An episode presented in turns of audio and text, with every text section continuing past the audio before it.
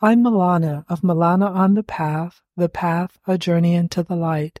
Welcome to my podcast series, The Path Channeled Lectures. We continue this lecture series with What Color is My Pain, Part 4.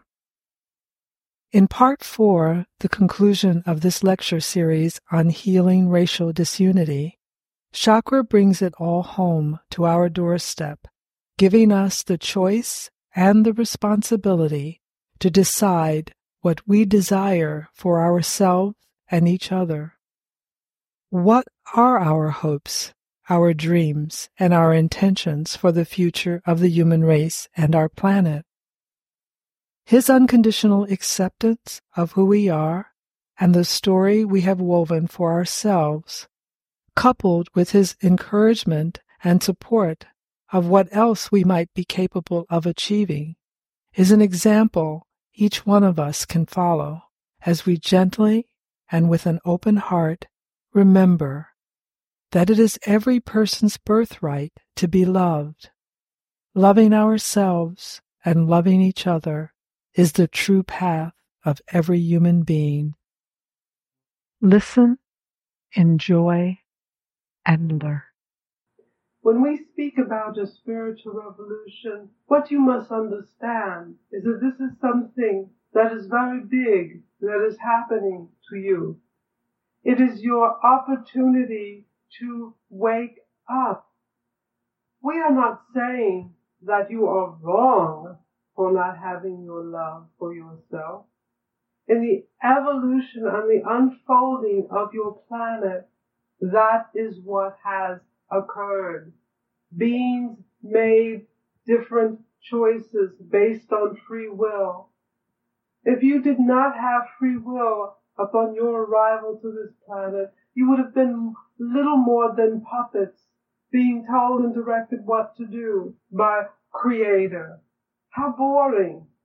How can anything grow if it's not allowed to express itself? You were allowed to express yourselves. And this is what you did. It's not great, but you did it. It has potential, but you left something very important out of it. Do you want this to work or not? Are you interested? Do you want to throw your hands up and give up?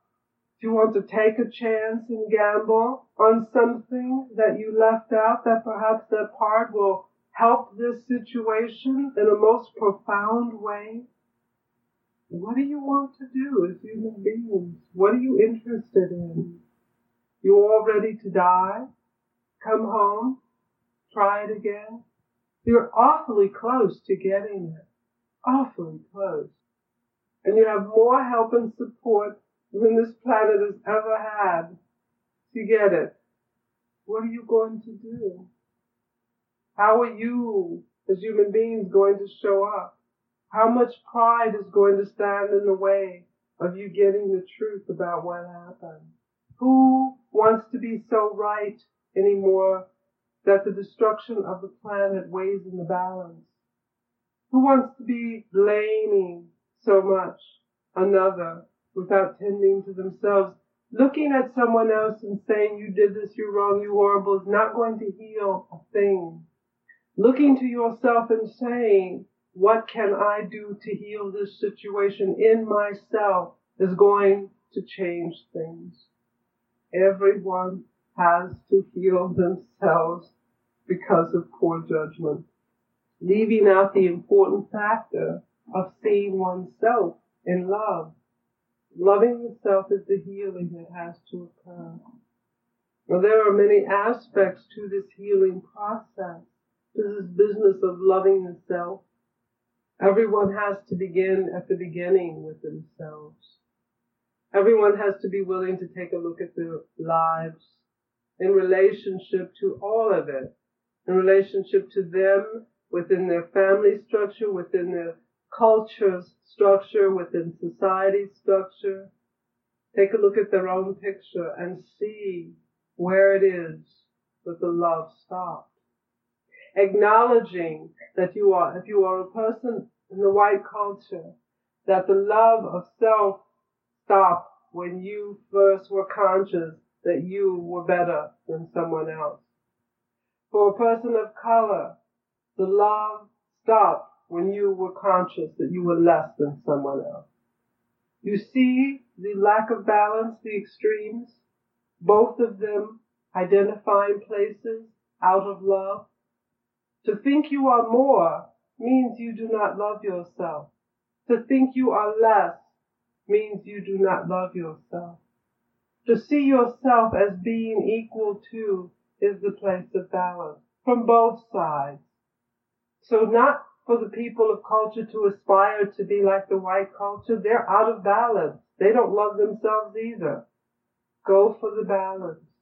Look at yourself and see at what conscious point you are aware that you were either too much, you were more, or you were too little, you were less. The white culture has to begin asking itself questions about how thinking of oneself as being more affected that person's life, how the taking for granted the privilege, how the taking for granted that there would be beings less to look down upon, beings less to serve, beings less to compare oneself to. Automatically, not even knowing these beings, but just because they were a certain color, how did this impact your ability to love yourself? Where, for people of the white culture, did you first consciously realize that there was something inherent in how you held yourself that was off balance? Every person in the white culture has a place of realization that they ignore about how they got to be better than everyone, just like that. It's the automaticness of it that comes under suspicion by the person. That just for being born a certain color, they get to be better without having done a thing.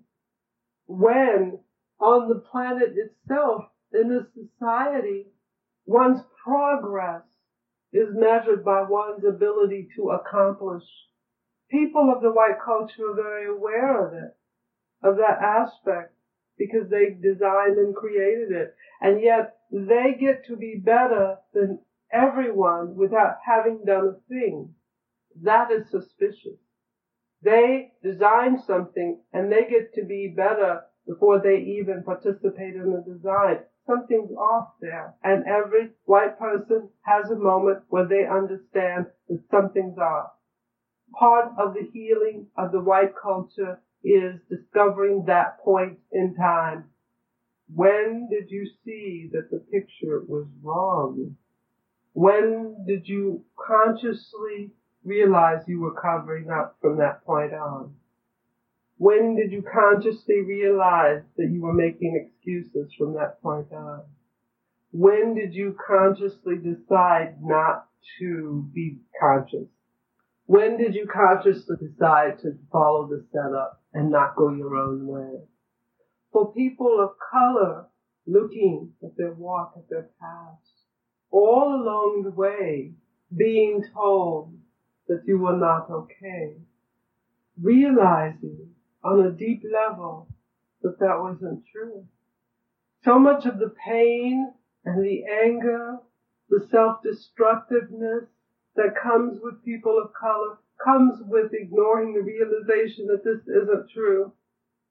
It's like pain and anger turned in on oneself because one cannot turn it out and speak of it and hold it.